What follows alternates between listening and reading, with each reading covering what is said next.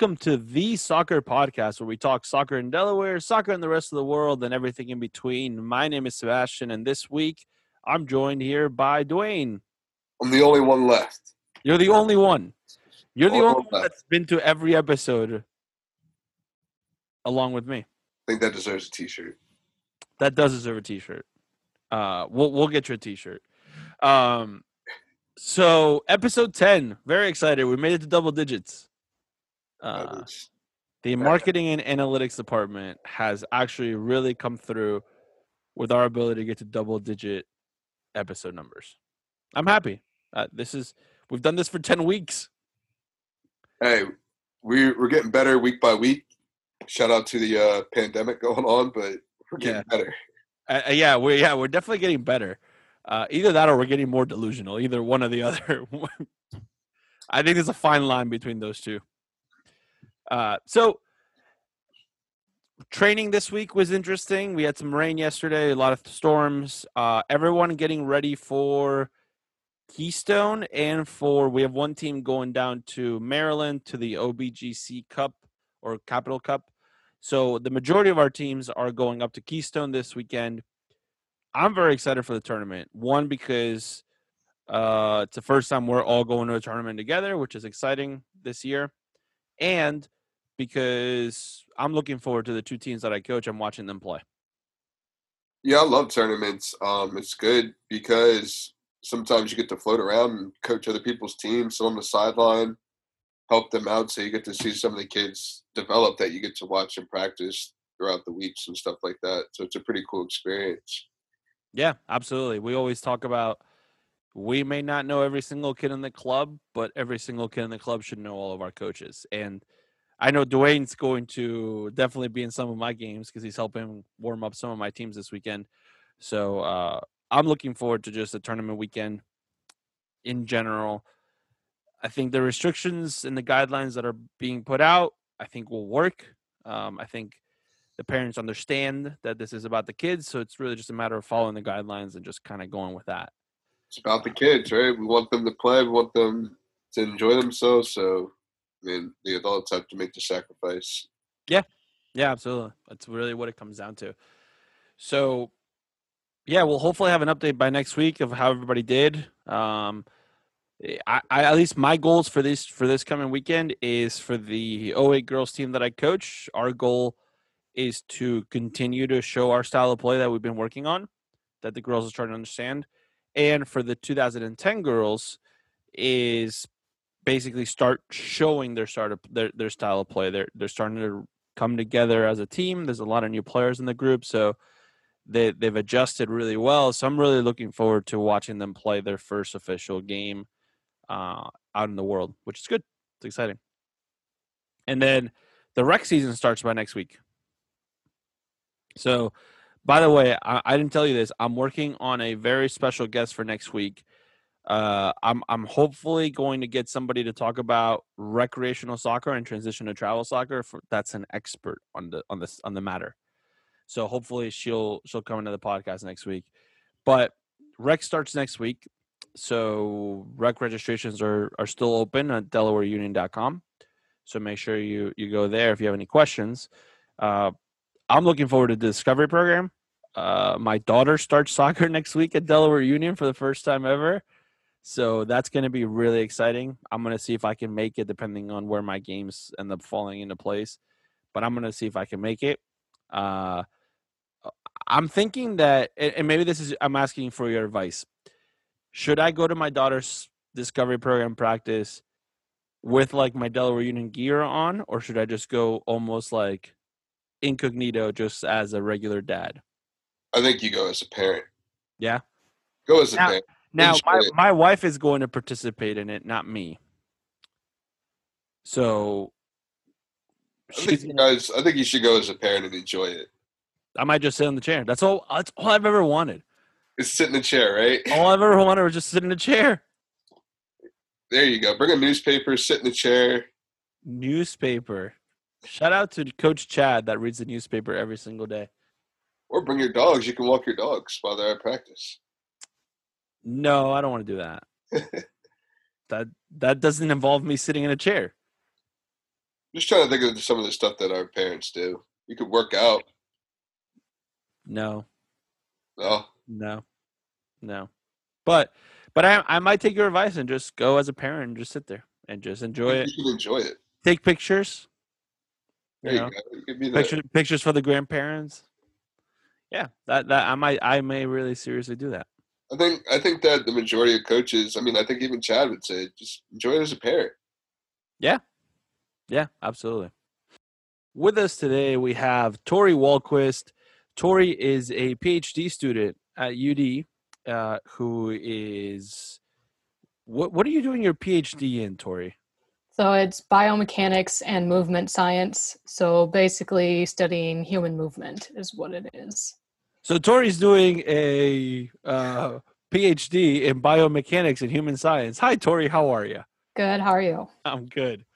Uh, so Tori actually did a research project with us uh, two years ago at I this think so point. about two and a half, something like yeah, that. two and a half years ago with our 2006 girls at, at the time. And um, she'll tell us a little bit about what she did before. But Tori is looking to do another research project with uh, our club, and she's going to be working with a lot of our teams. So, Tori, what is it that you're doing in this one now?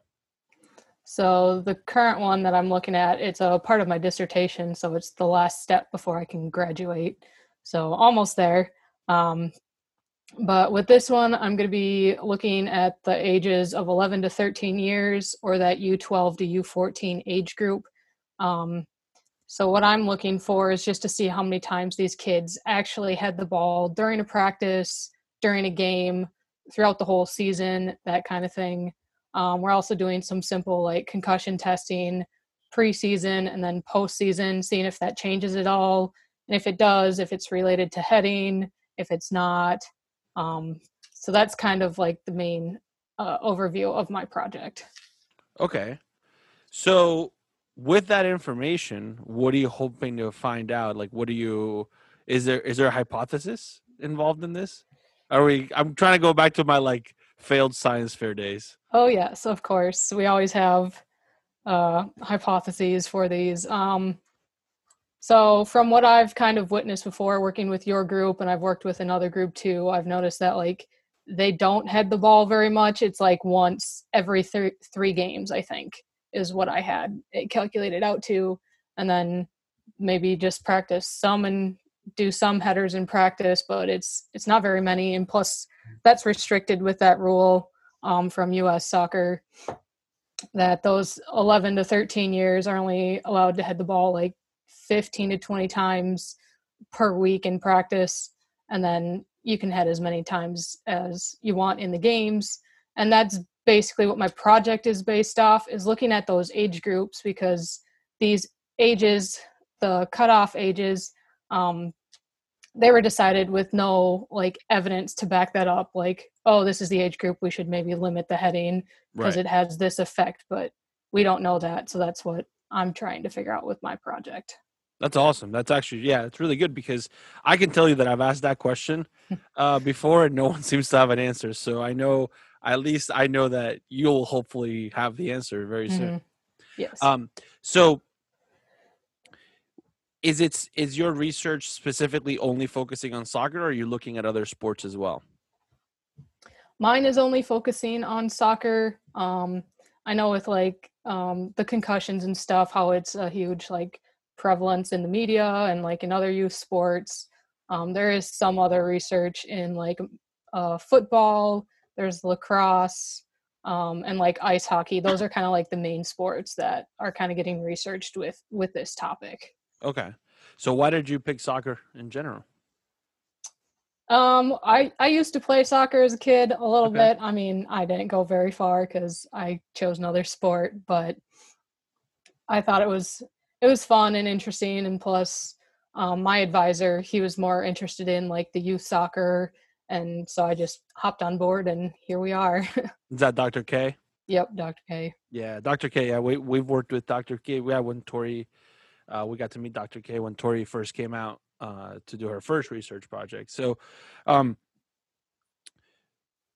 so in general, so let, let's let's go back to your background in general. So you said you, you used to play soccer and then you you did another sport, and we'll talk about your another other sport in a 2nd Mhm. But um, so what?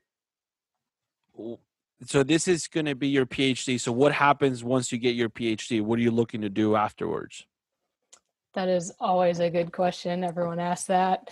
Um, so my main focus is kind of going into the sporting industry direction. So I'm not looking to stay in academia. Um, I guess with the sporting industry, you can do a whole ton of different things. Um, it's obviously like sports. There's any sport you want to go into, really. Um, I think I know like some people have gone to work with like Nike or Under Armour, that kind of stuff. Or I'm also I also like ice hockey, so like you could work for like one of those companies, maybe designing equipment or kind of doing like the biomechanics aspect and seeing how it enhances performance or something like that. That's really cool. That is really cool.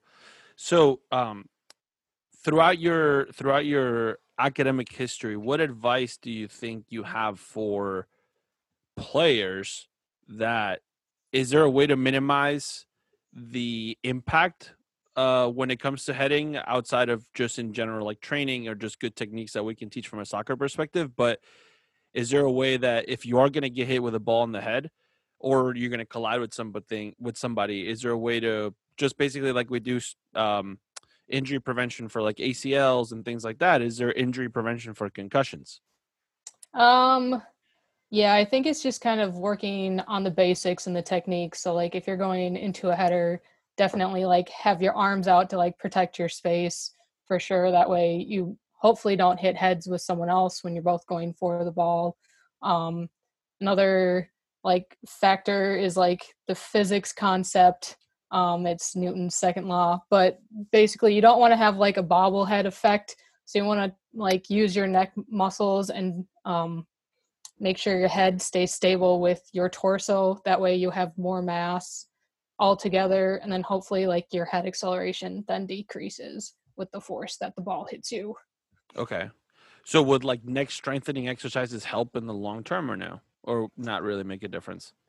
Um, we did find some changes in neck strength, um, some increases in it. So I think it is helpful no matter what. I think just doing some neck strengthening, a little bit of core strengthening too, because then Okay. because it all it all just kind of comes together. Um, so I do like neck and core strengthening for sure. Awesome. Good. That's all part of the FIFA 11 plus that we that we in general do with our players. So that that's really helpful. So the other sport that you decided to do Mhm. was figure skating, right? Yep. Yep. So you now coach figure skating. I do. So how so two questions. One, is there uh just like we have in soccer when it comes to concussion protocols and the training that we have to go through as coaches, do figure skating coaches have to go through the same training? And how has coaching figure skating been in this new world that we're all in?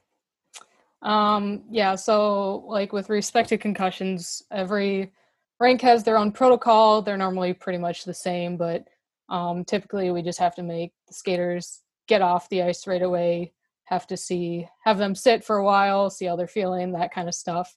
Um, and then just relay it to the parents. I have had uh, at least one skater who has gotten a concussion because they fell and hit their head on the ice. So it's it's scary altogether anyways especially with the ice Yeah. kids are more susceptible to fall and ice is hard so Yeah, I don't I can't imagine figure skating and hard ice, let alone soft ice. So I'm assuming that's you yeah. So mhm.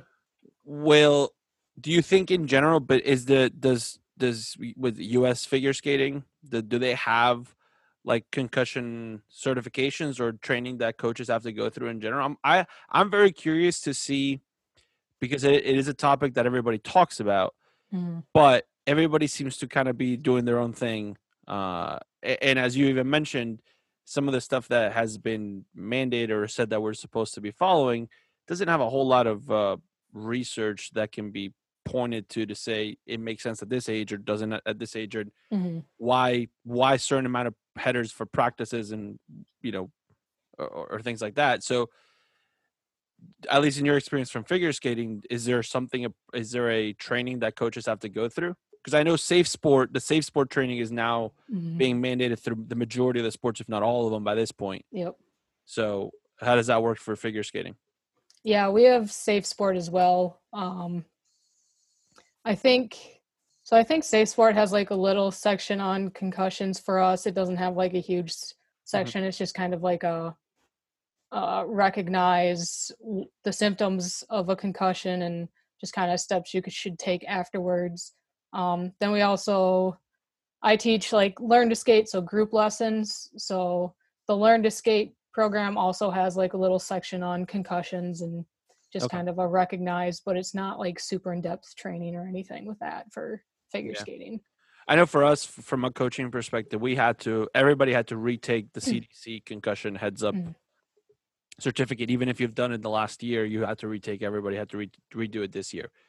So, how has coaching been for you when it comes to figure skating in general? Considering things are things are different now.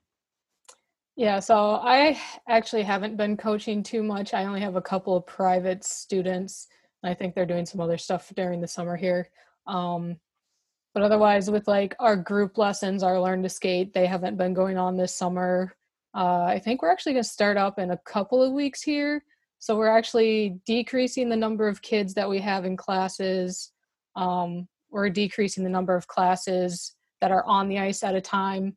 So we're only going to do like half an hour of a lesson with maybe like four different groups on the ice so we can space out. Um, us coaches, we have to wear masks, obviously.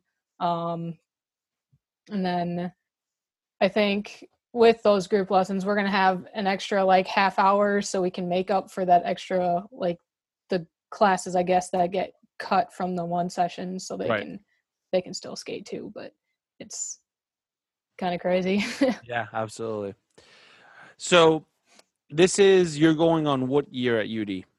starting my fifth year Starting your fifth year. yep So, did you do your master's here as well, or is it one like one master's PhD combination? Because I know UD has a bunch of different like combined Yeah. programs: three plus two, seven plus one, or I don't know.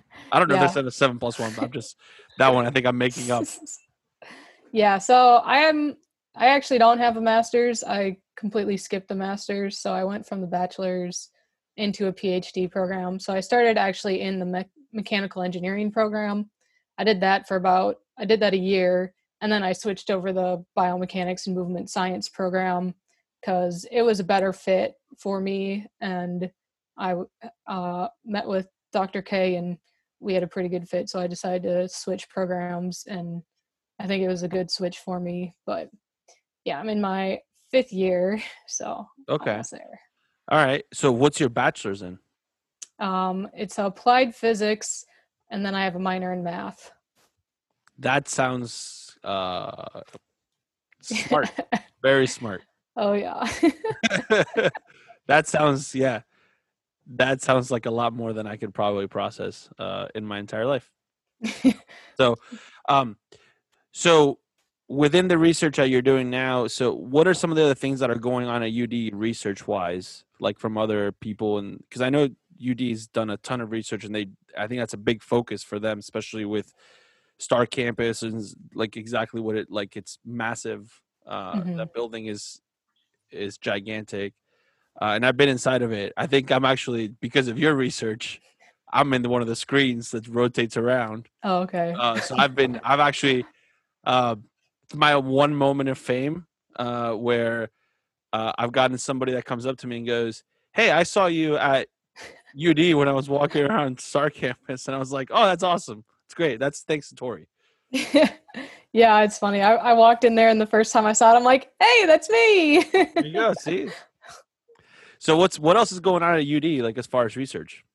Um, yeah, so our kind of our sister lab, more of the concussion lab, they're working on like a ton of different stuff. One of my roommate, she's working with like rugby players, and then I think she was doing some like military cadets. Um, and then another one in that lab, they're looking at like post concussion sim- symptoms and um, like th- persistent concussion sim- symptoms that have been like a year out from like their concussion and they're still having issues and that's like in an older population so that's with like the concussion group. Otherwise some other people are working on like acls and acl reconstruction and how that looks like a year later and then like i think they're doing like a 10 year follow up with that. Wow. um so they're looking at the biomechanics of that seeing how it changes over the time i guess. Um let's see some other people are working on like achilles tendons looking at that using some ultrasound with that um and then i think another big prevalence at ud for sure is like stroke patients and working with them and how to figure out like how can we help them improve at a faster rate and get them to a higher functioning ability i guess Yeah. So it's interesting that you said that they're they're talking about long term effects of a concussion. So it's safe to say that there's a lot that we still don't know when it comes to like there's still a lot that we're finding out about concussions really. hmm Yeah, because there's some people they'll recover within your normal time frame, like 21 days or so. That's about normal.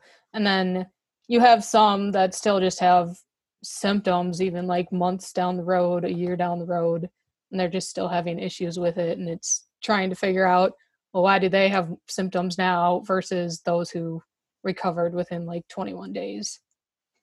Interesting. That's really interesting. Yeah. Well, thanks, Tori, so much for for coming in and also uh, giving us a lot of information that we did not know before.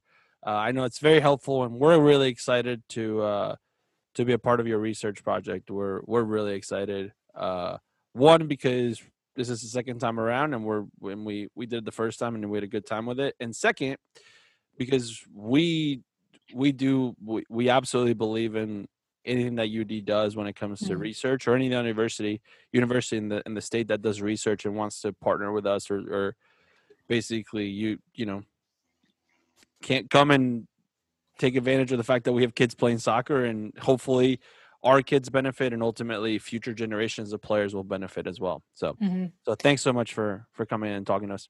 Thanks for having me. all right. That was awesome. Thanks for tori to coming in to, to talk to us about concussions and research and everything she's doing there and that's that's really good information for us to know. So we i recently i started this this week this week at practice and i wanted to get your opinion on this. So for a while there we were moving away from the idea of players coming in to play when they get to practice so basically as they get to practice just jumping in and playing. We got away from it mostly because we are still trying to sort out how we're going to handle pennies and, and things like that. I, and i think for the most part I, I know for a fact that we've done a much better job of it. So we have a very good system now where obviously nobody shares pennies. Mostly each kid has their own penny um, and then we take them home and wash them in between. So the one thing i did notice though in the practice that i did this week where we had a player that was or we had players that were able to play ahead of time i noticed that their practice was way more focused than it had been in the past. Um, i think that it has to do with the fact that they're able to get almost that a little bit of that silliness and that little bit of that energy out as they come into practice. So by the time we really start five or ten minutes later their focus is dead set on practice I mean, I like the. I, I love the idea of starting practice with like a rondo, because like, especially for the older kids, they're just getting touches, and it's almost like part of your practice. Like you're covering like the basic defending, passing, creating an angle for another guy, one-two touch. I like that because it really gets them in the rhythm, and then once we get the warm up, we can kind of hop into what we're trying to accomplish for the day. We don't have to really like kind of warm up with like a one-two touch passing thing. Like we're already ready to go. So I like how like you know, especially if you're trying to have a, a higher intensity session, that you can use the rondo to kind of ramp things up too. Yeah, for sure.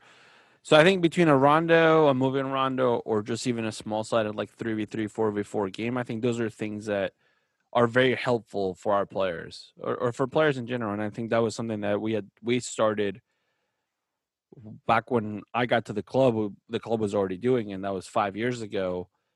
And that was obviously thanks to to Coach Lou for for giving us that advice, and ultimately U.S. Soccer went into this play practice play model a couple years after, and we had already implemented. So everybody's like, "Oh, play practice play," and we're like, "Oh, yeah, no, yeah, we've been doing that. We we've been doing play practice play. So that's so that's that's really good. That um, I, I really enjoy it, and it was something that I've missed. Uh, I miss doing it, so I'm excited to have the ability to be able to readjust and make sure that everything's safe, and be able to add that component into because I think that does help. It, it, helps you get off to the right in the right foot uh, when it comes to your practice. Exactly, and rondos are enjoy they're social, enjoyable. Like if you're you know, if you're focused enough, you can sit there and chat and play and laugh and yeah, especially for the older players. That's what they they need that a little bit of that at the beginning of the practice. Now, I will give a coach a shout out to Coach Kyle. Coach Kyle has rondo rings. So he's got these giant rings that he puts it on the ground. They're probably like a 10 yard circle um, that players now stand inside of it and now do their rondo. So you don't really need the cones; you just use these rings. So it's pretty cool. Yeah, if you have never seen that, yeah, Coach Kyle's got. Check this out. I, I I've been watching uh, Coach Kyle from camp and stuff, and I like the stuff that he has. Yeah, Coach Kyle has a lot of really cool equipment. He's got a lot of cool equipment. He's got a lot of good stuff. Yeah. Maybe we need to get we talk to his people and get him up here. Yeah, yeah, we'll I de- yeah, we'll definitely. I mean, Coach Kyle came, uh, moved down here last year from New York, was coaching college for ten years, and now he's coaching youth soccer with uh, with us. Uh, so that's really cool. So yeah, we'll we will try to get with his people and see if we can get him on the podcast. That's a that's a good call they're doing. So one of the things that's going on, and I was I texted about I texted you about it yesterday. So the UEFA Nations League started up again. Did you watch the Germany Spain game? Yeah, um, I was actually kind of anxious when you texted me to see what the squads were that were brought down. Um, I knew that most of the clubs, with it being like a short um, break between the seasons, would probably bring in their younger uh, players, and that ended up being kind of what it was. Was the next group of players with some veterans mixed in. Um, but I thought the Germany Spain game. I mean, with that group of players, I think both managers were looking just to see how players fit in, weren't really going for the result. Yeah. I mean ultimately what was what was kind of cool was the fact that uh Germany didn't basically didn't bring any of the Bayern players uh outside of uh the only one that was allowed to was Sane uh because he just transferred into Bayern, so it's a little different. He needs time anyways. yeah, he needs as much playing as possible because he's coming back from his ACL. So, uh, so they did. They gave everybody all the Bayern players off, which is cool because it allowed to, it allowed you to see different players that haven't really gotten to play a whole lot, like Kevin Trapp playing in the goal, who hasn't had that many caps for the German national team, obviously with with Neuer playing in there. Um, That's probably the only time he's going to get in the goal because Ter Stegen it's probably gunning for that number one spot too. Yeah, but he's not going. To, I mean, at this point, it's just that's a eight two, right? yeah, exactly. Yeah, exactly. exactly. Um, so, uh, what I thought was cool from uh, from Luis Enrique, the the Spanish manager, uh, two things I thought were exciting. One, the fact that Jesus Navas is back in the national team at 35 years old. Not only that, he's been playing as a as a right back lately, and he played as a right winger, which is back to like his beginnings. Man City days. Yeah, it's it's awesome to see, and that guy has Jesus Navas in general has a very cool story. If you've never if you've never really researched him before or know much about him, he was a very like sought after talent when he was very young uh, in the Spanish national team, like the youth national teams and things like that. The problem was is that he had major anxiety. So to the point where he was like having almost panic attacks before like youth national team games and things like that. So how in general, how long, how far he's come in general is, is awesome. to see him back in a national team is even better. Uh, Right. And then the other part, which I thought was really cool, was at halftime we got to see a change of a player that we haven't really talked a whole, about a whole lot. We talked about his other buddy, but we really haven't gotten to talk about Ansu Fati and getting a national team cap and almost getting a goal uh, on his debut, except that he got called back because of a foul. But uh, yeah, and, and Luis Enrique basically said ahead of time that this would have been his squad for the Euros. If, if the Euros would have happened last year, that would have been his squad, and this is basically going to be his squad for the Euros for next year. So that's exciting. It's a I'm- good, yeah, I like it. It's it's youth. It's that next. I think they realize, you know, going into the next World Cup, a lot of these guys that have been. I think they you said there was a couple guys. I think Jesus Navas might have been the only guy from the 2010 World Cup winning team, and then there was a couple guys from Germany in the 2014 team. But it's like turning over a new leaf. With the well, I mean, Sergio Ramos was on there. Sergio Ramos as well. Yeah, Yeah, because I think De Gea was maybe not on the squad in 2010. Probably not. Uh, but yeah, but I mean, Sergio Ramos was there. Busquets might have been there as well. Busquets. Yeah, Busquets might have been there as well. But yeah, it's exciting. Uh, you know, Rodrigo playing up top, Ferran Torres, who's who just got signed by City. yeah. It's like that next new blood. Guys starting to make those big moves and starting to get minutes for their clubs. Yeah. So very exciting. What I, I thought was also exciting was two things. One, uh no background noise. Like no background like FIFA like made up stuff in the background. Literally all you hear is the players, which is awesome. Uh because I don't speak German, but I do speak Spanish. So hearing the Spanish players talk, I could hear exactly what they were saying. Was- That was really cool. And two, it's been 10 months since we've seen any sort of national team play. Yeah, that's kind of crazy in itself. So so the fact that we were able to watch uh not only yesterday and there was a lot of games yesterday, but also this entire week there's a lot of games coming up. You know, Italy plays today at 2:45 against Bosnia Herzegovina. Um you got Scotland Israel, that'll be a good match in general. Uh tomorrow you got Sweden France and that's going to be a good one. You got Portugal, Croatia, which will be exciting to watch, and you got Denmark against Belgium. All pretty good games. All pretty good games, and you got a Belgium that's coming off of having a new coach now because their coach left. Oh no, sorry, not Belgium. That was the Netherlands. Sorry, yeah, that was the Netherlands, not Belgium. Yeah, sorry. Their coach is Roberto Martinez, right? Martinez, yeah, no, Belgium has Martinez. I like him. No, uh, the Netherlands, I think, will play at some point uh, in the coming week, maybe, maybe not. But uh, and then the other game that you got tomorrow at noon, Iceland against England. So that'll be a fun game in general too, because Iceland's made a lot of uh, waves when they went to the Russia World Cup. So that'll be exciting to watch. So in general, that's really some cool. new upcoming talent coming in there as well. Yeah, because then you get to see a lot of these younger players that Like You- Phil Foden's about to make his first cap. That's kind of hard to believe. Yeah, I wonder if that'll get a smile out of him. Probably not. yeah, probably probably not. That's asking for a lot. But yeah, so uh UEFA Nations League. So that's that's really cool. So uh moving into the player of the match, which also leads me to one other piece of information that since that's happened since the last time we had the podcast, which was the women's UEFA Champions League final. So Wolfsburg Lyon, the final. Lyon wins it. And my player of the match is going to Wendy Renard, who's the captain of that Lyon team, who has won it not once, not twice, not three times, not four times, five times in a row. Five Champions League in a row for Lyon with Wendy Renard on the squad. So I mean, I guess that's a that's a that's an insult to uh Kingsley Coman, right? Yeah. Yeah, yeah. there you go. Lyon, five time in a row champions of the UEFA Women's Champions League.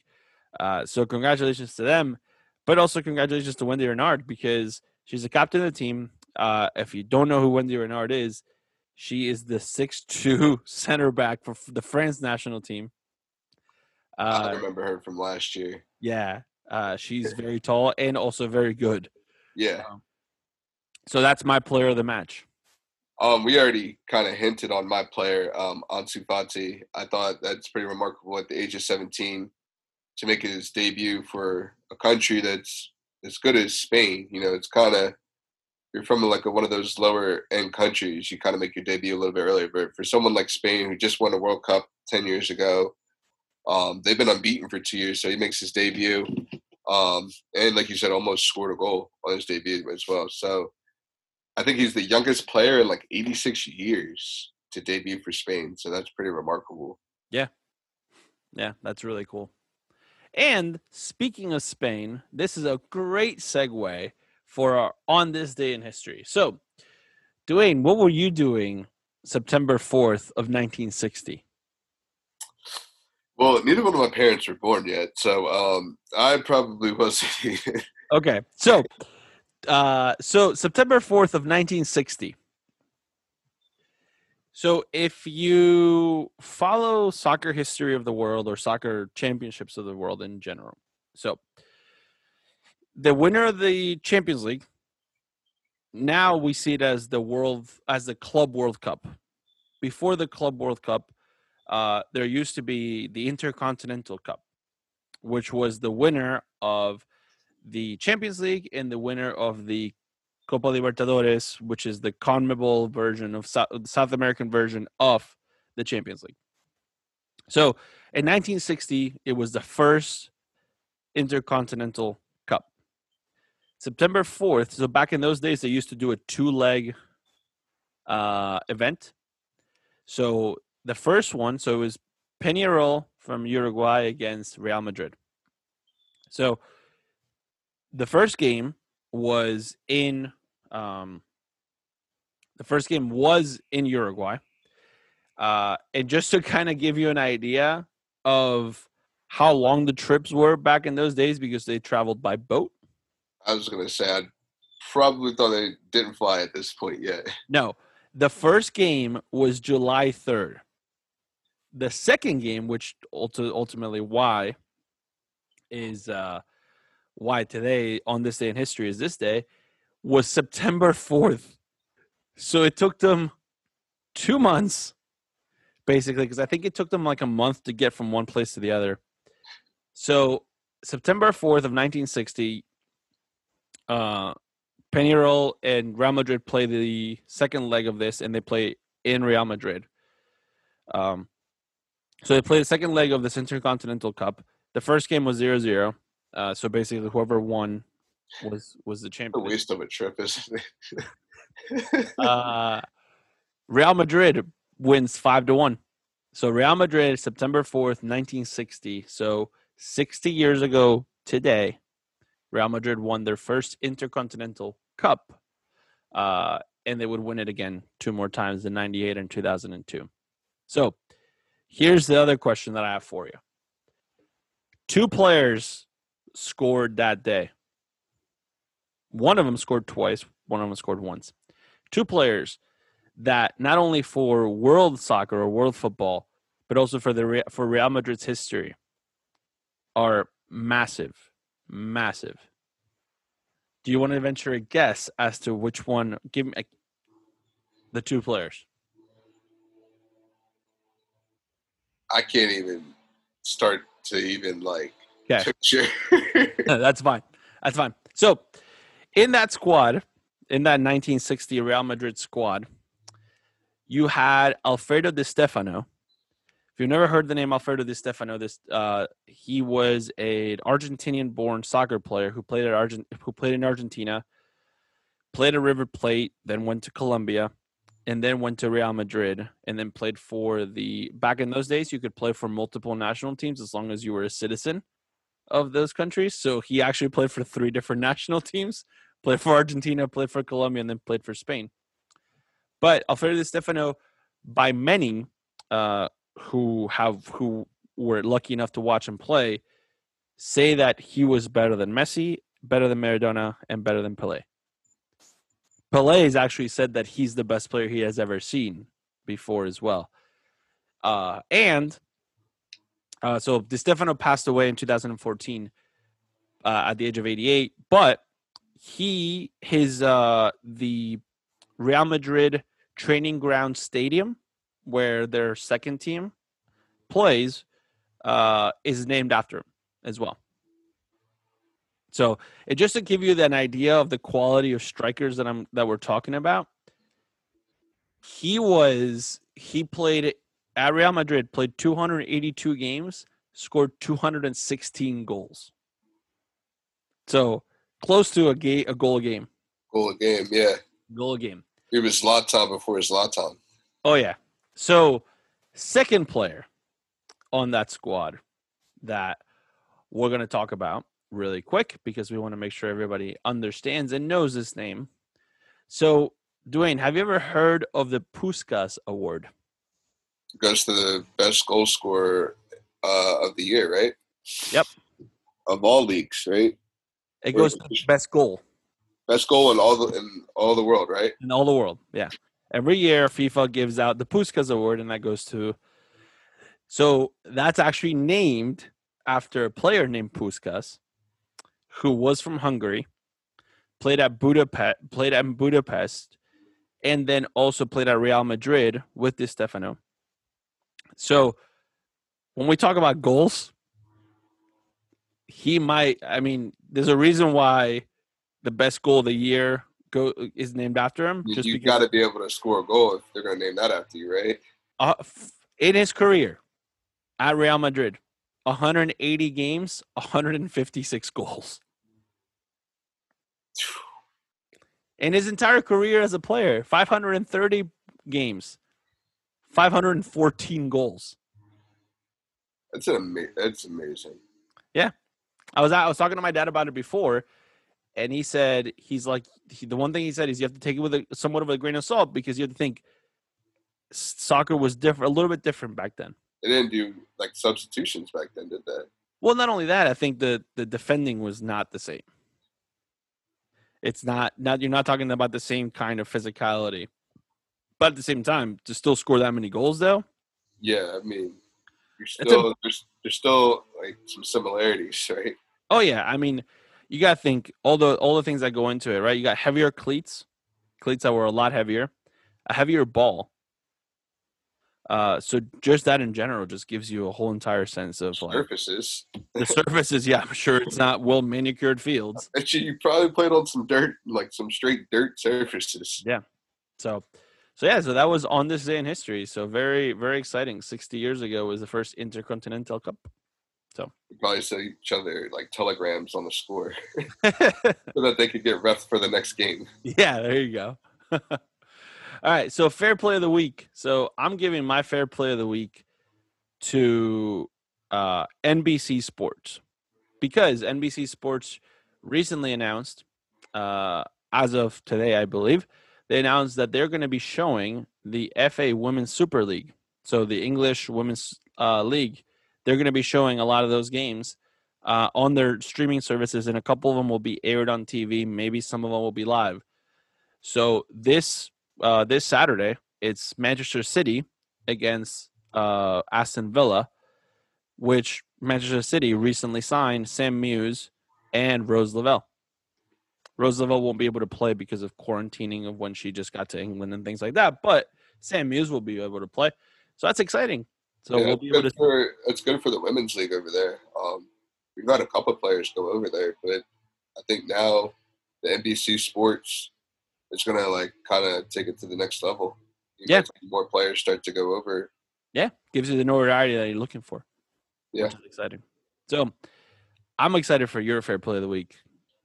So my favorite player of the week goes to um, Brazil and the England uh, National Football Associations um, most of, both of them, I think, since January, have paid both their men and their women uh, equal pay for the national teams. Um, and I think there's about 12 other countries that are in discussions about also equaling their women's pay to equal their men's pay for the national side. So that's good. That's um, really good. And that's a and, and for the from the Brazil's perspective, that's a big credit to a lot of it were Marta. Oh yeah. Uh, I mean, she made a very big statement at, at the end of the World Cup in last year when Brazil got knocked out, and she said, you know, this is for this is for the younger players. Like the younger players need to step up. At the same time, there needs to be support, and there needs to be a focus on women's soccer in Brazil. So, so good for good for them. That's awesome. Yeah, I think it's a good start to you know push change to the rest of you know the world. Yeah, no, absolutely. You're absolutely 100% correct on that. So, all right, before we leave, so we have to get our players to start doing our challenges, or else I'm just gonna send this out to the coaches. yeah, or else I'm gonna end up with a giant stack of scarves that I'm never gonna be able to give out. Uh, so our D Union FF challenge. So hashtag DE Union FF on our Instagram, which is at Delaware Union Soccer, or Twitter, which is D Union Soccer, or our Facebook, facebook.com slash Delaware Union. This week, because we have um because we're in a tournament, the majority of our teams are in a tournament we're going to look for the best individual goal celebration. So, if you want to post one, you celebrating a goal that you score at home in a bucket, in a goal, trash can, uh, through your brother's legs, whatever, that's fine. Or we're gonna, as a as a as a staff, we're gonna look for the best individual because obviously we're to be socially distant, no high fives, no hugging, anything like that with other players. So, individual goal celebration. Um, I think that's something that gets missed in the youth game. Goals don't get uh, celebrated a whole lot. They don't get cheered on. Uh, obviously, parents cheer. We as a coaching staff cheer, but the players sometimes just turn around and go back to midfield.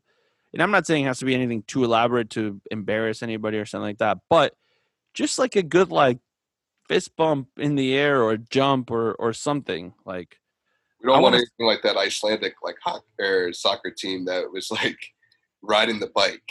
no no no nothing nothing crazy. Yeah yeah you're not rowing a boat you're not doing anything crazy on the floor no no no but a socially distanced boat.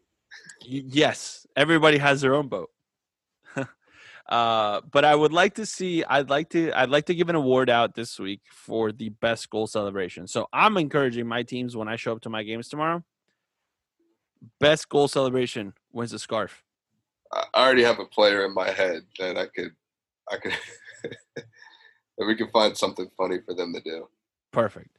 Yeah. So I'm I'm looking forward to that. And if we can catch it on video, even better.